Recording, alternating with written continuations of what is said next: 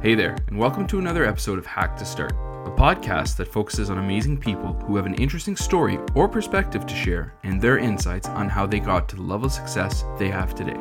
Thanks for joining Tyler and I for another episode. This is episode 120, and today we'll be chatting with Aydin Mirzaee, the co founder and co CEO of Fluidware, which has recently been acquired by SurveyMonkey. Aydin has been an entrepreneur since a young age, working with his brother to find different ways to earn their own allowance. He then moved from New York City to Ottawa, Canada for school. After finding work in the tech field, Aydin began to explore starting his own business. He quickly left a stable job and dedicated himself to building a product and growing a company. In August 2014, that company, Fluidware, was acquired by SurveyMonkey. Aydin joins us to share his story, what it was like starting off on his entrepreneurial journey, how he acquired some of his first customers, how they built a solid team and culture at Fluidware, what it was like going through the acquisition of SurveyMonkey, the biggest challenges facing SaaS startups, and much more. So, once again, we'd like to welcome you to the show. Feel free to tweet us at Hack to Start, drop us an email at hey at hacktostart.com, or share your feedback right on iTunes with a review. Good or bad, we'd love to hear from you. So, let's get started.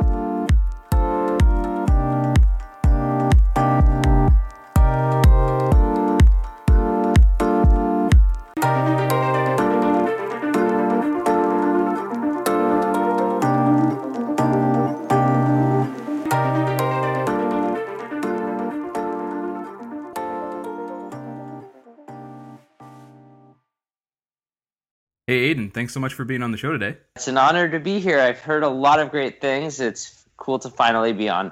Yeah, well, thank you so much. It's it's awesome to finally have you on the show as well to share your your story and insights with us. So, you know, before we get into w- what you're currently up to, can you tell us a bit more about yourself, like where you're from and, and what did you study? Yeah, so I actually grew up in New York City in uh, Forest Hills, Queens and I came to Canada or went to Canada for school when I was 17 to study electrical engineering. So, and then I've, I've been in Canada ever since. That's awesome. That's really cool. So, where did where did your passion for kind of tech and entrepreneurship uh, develop? Is that something you had from an early age, or did that come along later in life? You know, it's fascinating because a lot of very successful people will say, "Well, yeah, I never."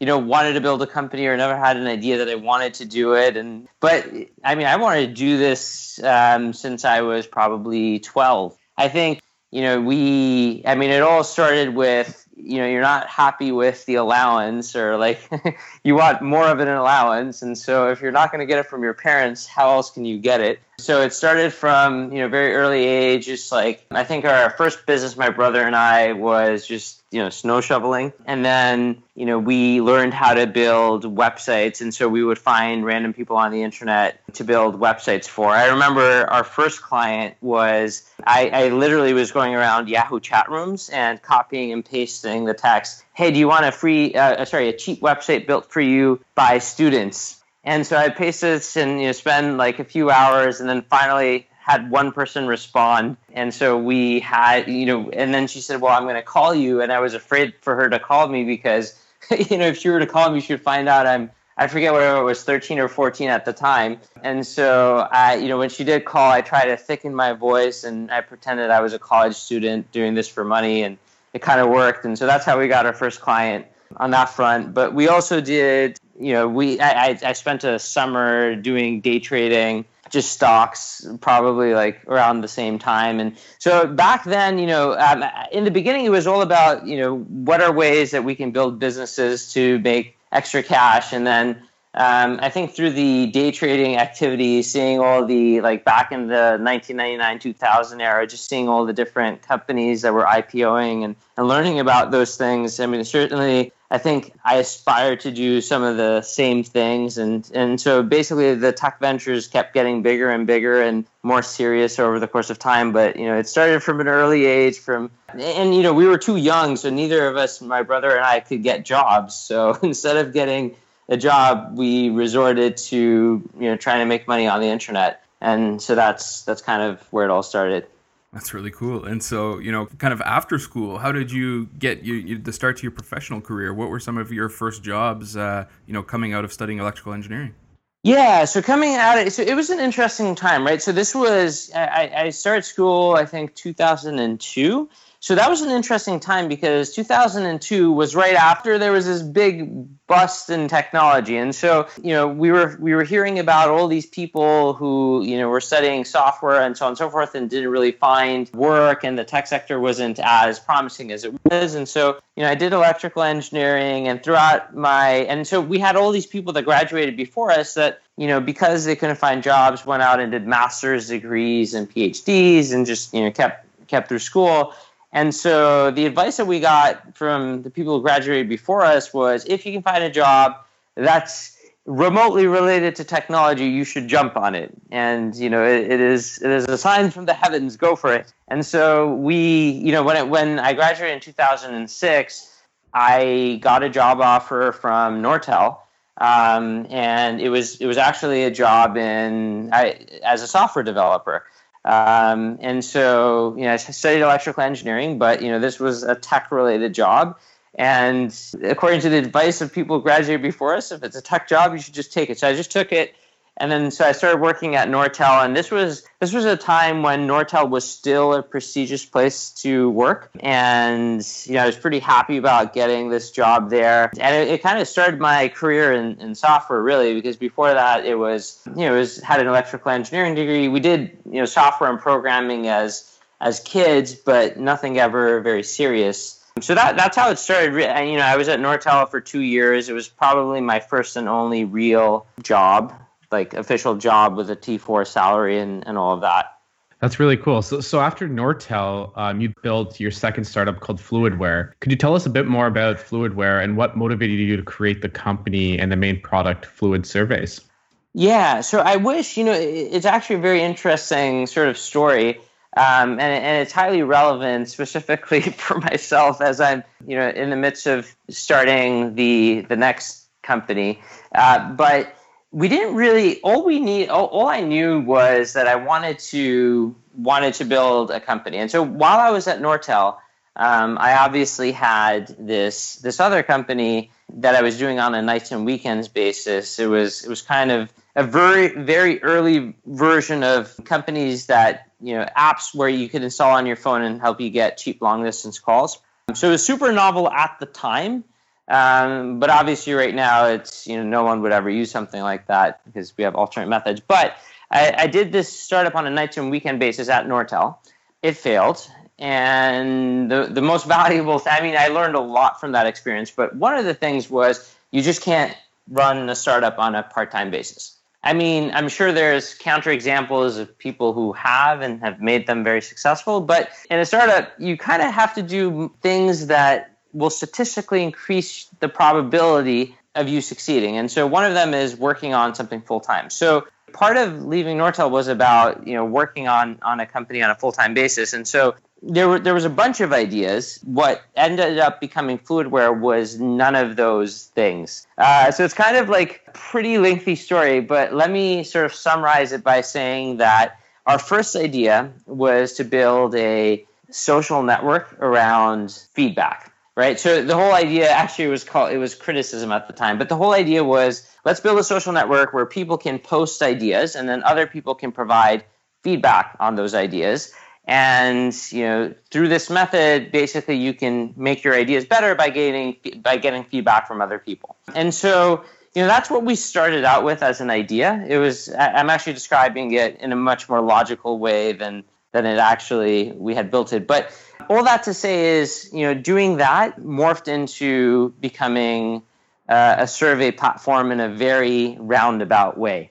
That wasn't going anywhere. The whole social network feedback thing, uh, six months in, going nowhere, and so we had to we had to do something. And so we found a contract at one of the local universities, Carleton U- University in Ottawa, and there was a, there was a guy there, and so we were basically going around town and seeing if anyone wanted to buy a feedback platform or what they thought about it. And he said, "Well, you know, I run a business plan competition. His name was uh, Luc Lalonde. Uh, he said he he ran a business plan competition, and and the way it works is obviously he would love for someone to build a software tool so students can submit their business plans online, and then the judges could provide feedback. And then he says, "Is that what you guys have?" And of course, being you know entrepreneurs, we said, of course, that, that's exactly what we have. And obviously, you know, we didn't have any of that. But what we did was we we got our first ten thousand dollars, and so we built this product that would allow you know students to submit business plans and then judges to review them.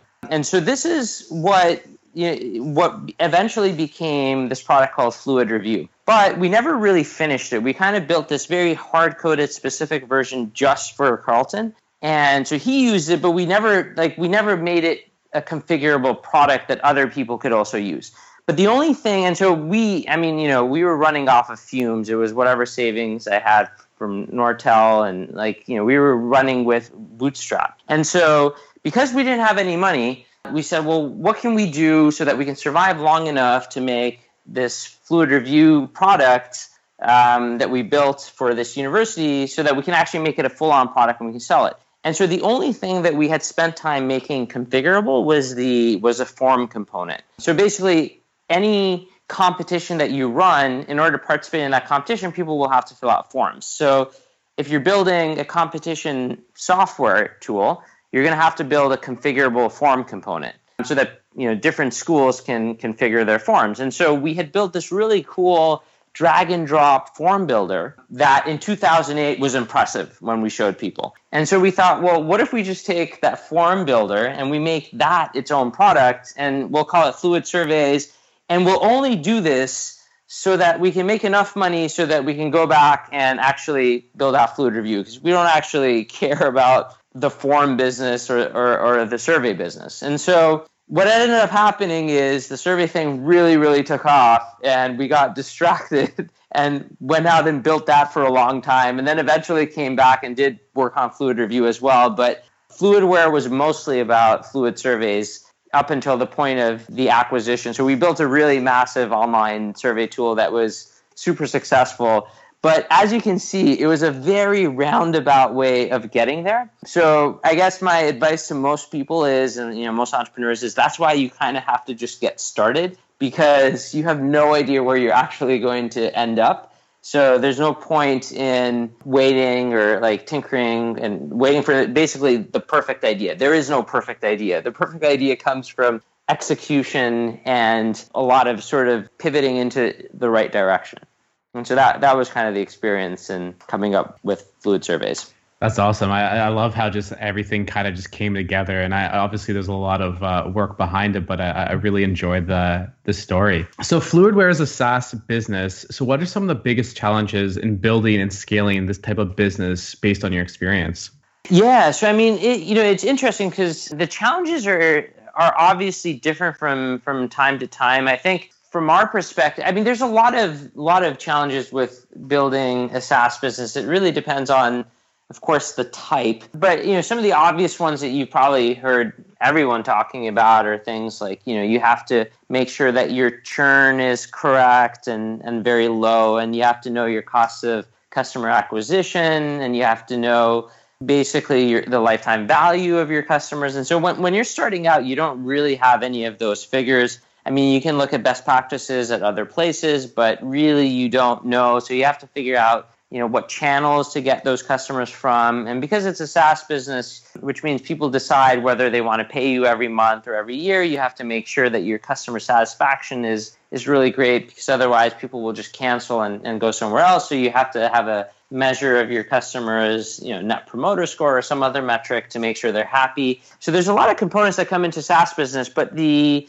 another big one is it takes time to build up revenue, right? Especially if you're going on a on a monthly basis. I mean, to build a meaningful revenue base from monthly subscriptions is is going to take a long time. So your options are go raise venture capital or some form of investment, or uh, you do what we did, which was you know focus more on getting annual deals or especially multi-year deals. Uh, where the customer may pay you a full year or two or three years ahead of time, and then you know focus focus on that sort of revenue because you're getting the cash up front, and you know for a startup that's that's super helpful because you're financing the business. Uh, so I mean, there's a ton of like a SaaS business has so many facets yeah, and I could talk about each one of those for probably hours. so um, it's it's a very multifaceted business, is the best way to put it. Yeah, of course. Um, so you were able to build a Fluidware team to over 75 people, which is amazing. So how did you maintain the culture and manage to keep that pace while growing the team?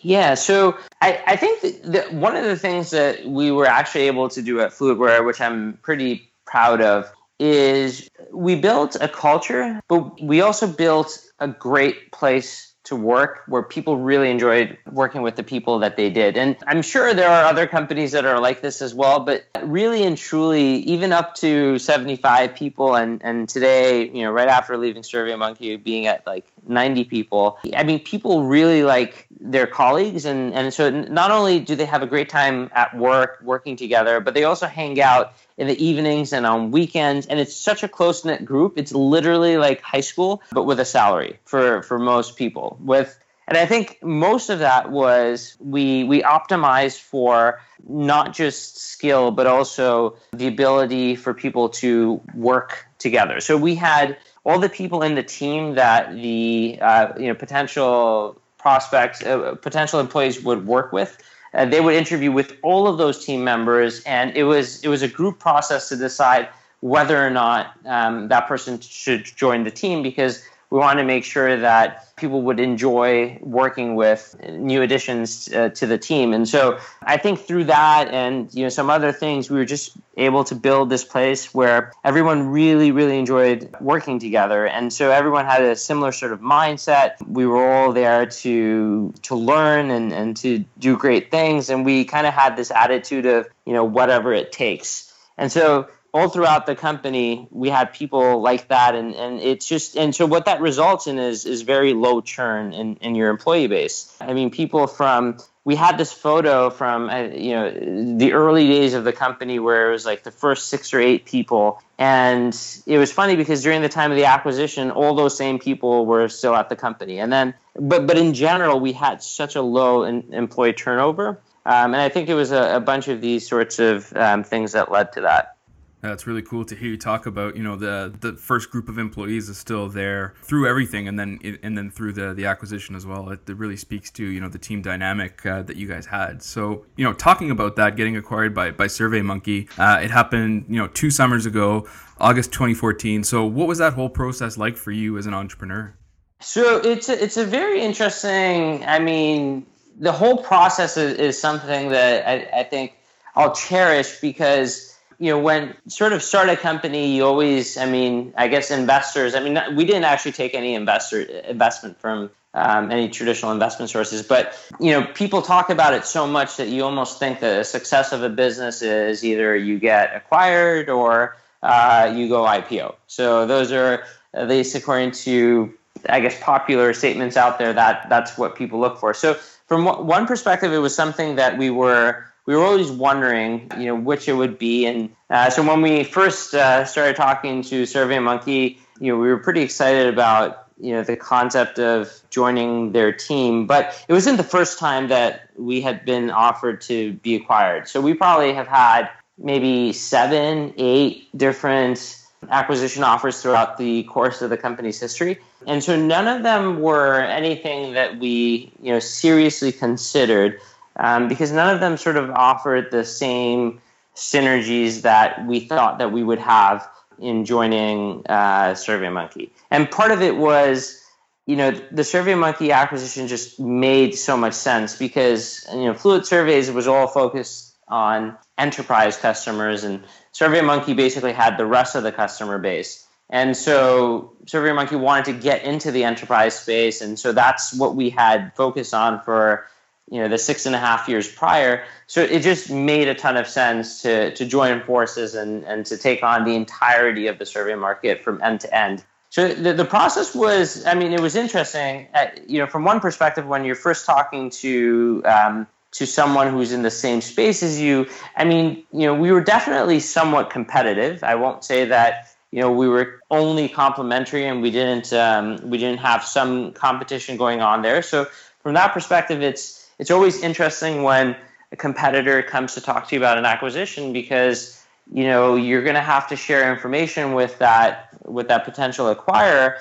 And if they're a competitor i mean it, it's something that you're really going to have to think about how to approach because you're effectively giving them the crown jewels to a certain extent you want to be careful about what you share before you figure out if they're friend or foe, for example. Uh, so it was definitely an interesting, like an, an amazingly interesting process. Just the the whole everything from the negotiations to you know the final day where we announced the acquisition to all the things that came afterwards on you know what it takes to I guess kind of make the post acquisition process go seamlessly and to integrate the two companies. So all around, it was uh, it, it, was an experience that I think I learned a lot from, and, and I definitely appreciate.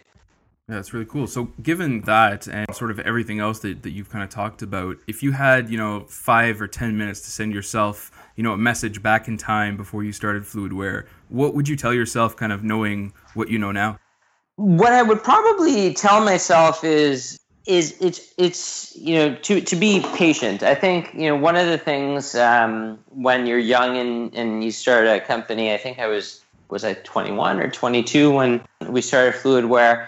And you know when you're 21 or 22, like a period of two or three years seems like a long time. So for example, when we got to really, I mean, our revenues, and I can share what they were like. I think in, in year one we made nineteen thousand dollars, and we were probably six people or so working on the company. So uh, we could have worked at McDonald's and made way more money than that. And so, and then in year two, I think we made was it one hundred forty thousand or something like that, and then. And then I think we tripled and then doubled after that every year. And so, but the first three years were really, really rough. And sometimes you, you tend to wonder, is this thing even worth doing? Am I actually wasting my time? And so there's a lot of sort of self doubt just because things aren't progressing fast enough. But I think you know just telling myself that you know be patient as long as there's there's progress every day and and you're showing up to bat every day. Um, as long as you're not stubborn and don't change your approach when something's not worth working over the it'll eventually work out. And you know, so you know, obviously, with the benefit of hindsight, it really did. But it's important to it's important to sort of internalize that because sometimes when when you're in it day to day, you don't realize that you are making progress, even though it may be that you feel like you don't even know what you did that day or what you did last week. But all of it sort of compounds and over the course of time can result in, in great things but you just have to be patient. And so that that's easier um, said than done. And and it's particularly something important for uh, younger people when when starting companies. Yeah absolutely. I'm glad you you brought that up. You know don't hear about having patience very often especially not in in the, in the tech world. It can kind of i don't know swallow you up a little bit. Yeah. Yeah absolutely so you you kind of mentioned that uh, you know you're you're thinking about you know what's next. So what is next for you? So I'm I'm definitely um, I'm basically looking at either. Uh, so my plan A is I, I have a, there's a, there's a few ideas that um, I'm looking at pursuing um, and to start another company, uh, but I also have one eye open for other startups that may be of interest that I may want to join and, and help grow.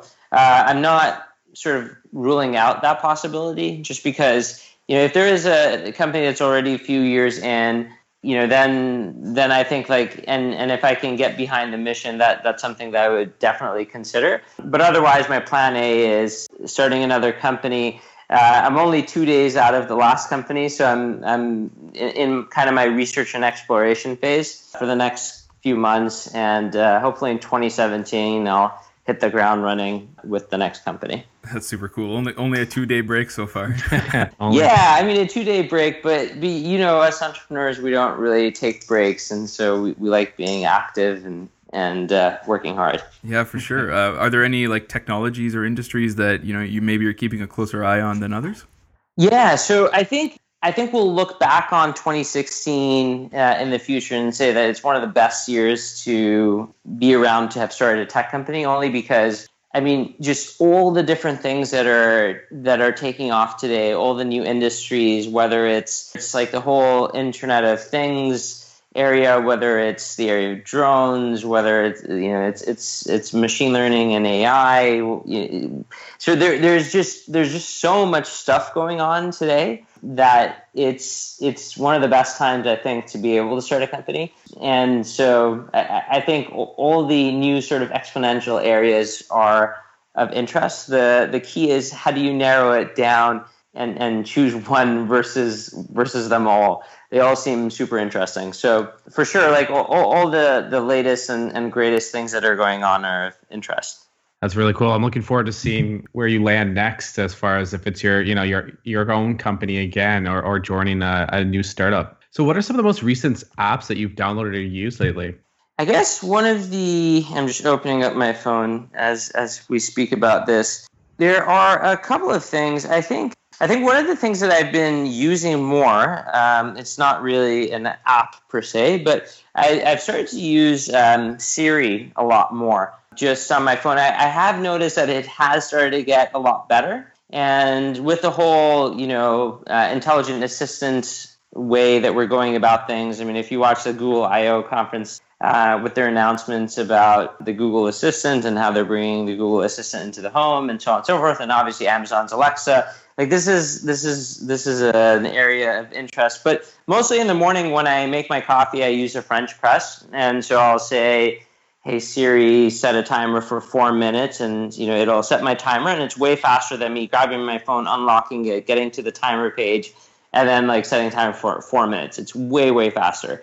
Or things like you know siri cancel my appointment at 2 p.m today and it'll just automatically do that. So I'm, I'm starting to use that's probably something from from a productivity perspective I'm mm-hmm. using a lot more. Um, and it's have you tried it for Mac yet? No, I haven't. Yeah, that's it. It's I haven't yet. I haven't tried it yet. I've just downloaded the new OS and and I see it on my top right corner. So I haven't used it yet. So I was curious to know if that was uh, something that you've used now that you've been using Siri a lot more. That's yeah. I mean, it's a good. I, I haven't explored it on on my Mac yet, but yeah. I mean, there's also the. I mean, there's there's also Cortana, obviously on on Windows, and you know, I have a Hololens, and so Cortana works on on that as well and, and yeah, and that's actually another area that I completely forgot to mention. AR and VR is obviously, I mean, it's like mobile over, all over again, um, but more immersive. Um, so I mean, that that's another massive, massive industry that's um, that's upon us. Yeah, for sure. I'm looking forward to seeing where that industry uh, evolves over the next couple years. On another note, is there any recommendations of just like great content that you've come across lately, either a book, video, or blog post? Yeah, so let's see. As I open up my Audible app, so I generally um, will listen to audiobooks. It's probably most of my content, at least you know, book wise, is consumed by audiobooks, just because I, I find so many more areas throughout my day where you know I'll, I'll, be in the car driving to the gym or back or on a treadmill or walking or just waiting and be listening to these uh, books. But one of the ones that i recently read and, and i'm going to give a pretty big recommendation for is the book shoe dog by phil knight. So it's it's the story of phil knight his biography and, and the story of nike. Uh, it's hands down the best biography that i've ever read. And I've read a lot of biographies. It's just the it's just the whole book from beginning to end is super inspirational, but also very authentic. And it just comes across in in all the chapters and in the advice that uh, you know Phil gives throughout. So it's one of those things that I've recommended to a lot of people, and um, anyone I've recommended it to has loved it as well. So I, I think your listeners should definitely check out this book. Yeah, absolutely. That's a great book. I really enjoyed it. Read it over the course of a, of a flight, actually. So we'll make sure that we link to that so other people can check it out. Cool. That's awesome. I'm glad you got to it. So, do you have any last thoughts or personal mottos that you live by and you think other people should know about? Yeah, I mean, my, I mean, like, uh, you know, one motto that, you know, I, I do live by is just the um, if you believe that you can or you can't, you're right either way and so that's that's just a general you know mental framework that I have. And so I, th- I think whether or not we can do things is is you know to a large extent dependent on uh, whether we think we can and whether we think um, they're possible or not. Because if we think that they're not possible, then they won't be possible because we would never try. And so it, it's one of those things that you know I'm conscious of because when I do make decisions on you know what strategy to take or how to operate in, in a certain field or in business, um, it's it's one of the things that, that I keep in mind and, and I remind myself is the reason that we're not attempting this. You know, is it is it a belief or is it something more than that? And it's just a valuable tool to have, I think, for everyone. Yeah, absolutely. What a great way to end the episode. Aydin, thanks so much for taking the time to chat with us. It was amazing to have you on the show. Yeah, no problem. This was fun. Thanks for having me on.